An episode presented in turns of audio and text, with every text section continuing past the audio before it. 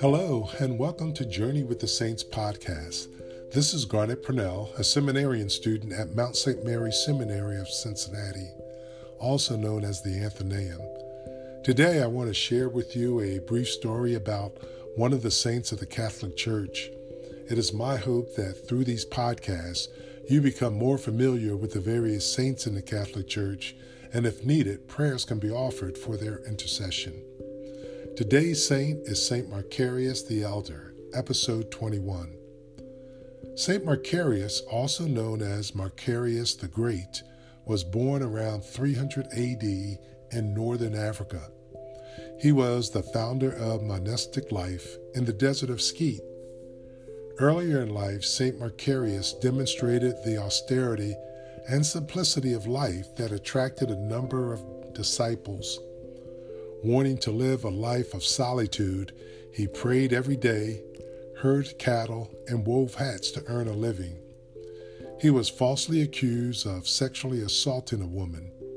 The townspeople, after hearing her story, took Macarius and tortured him. He was beaten and drugged through the streets. All the time, he did not defend himself.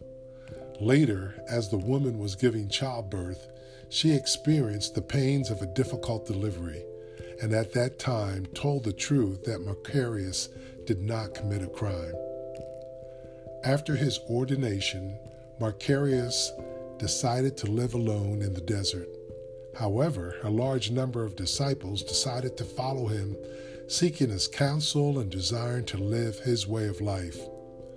A strong adversary of the Arianism heresy Macarius was captured by Lucius of Alexandria and exiled to an island on the Nile River.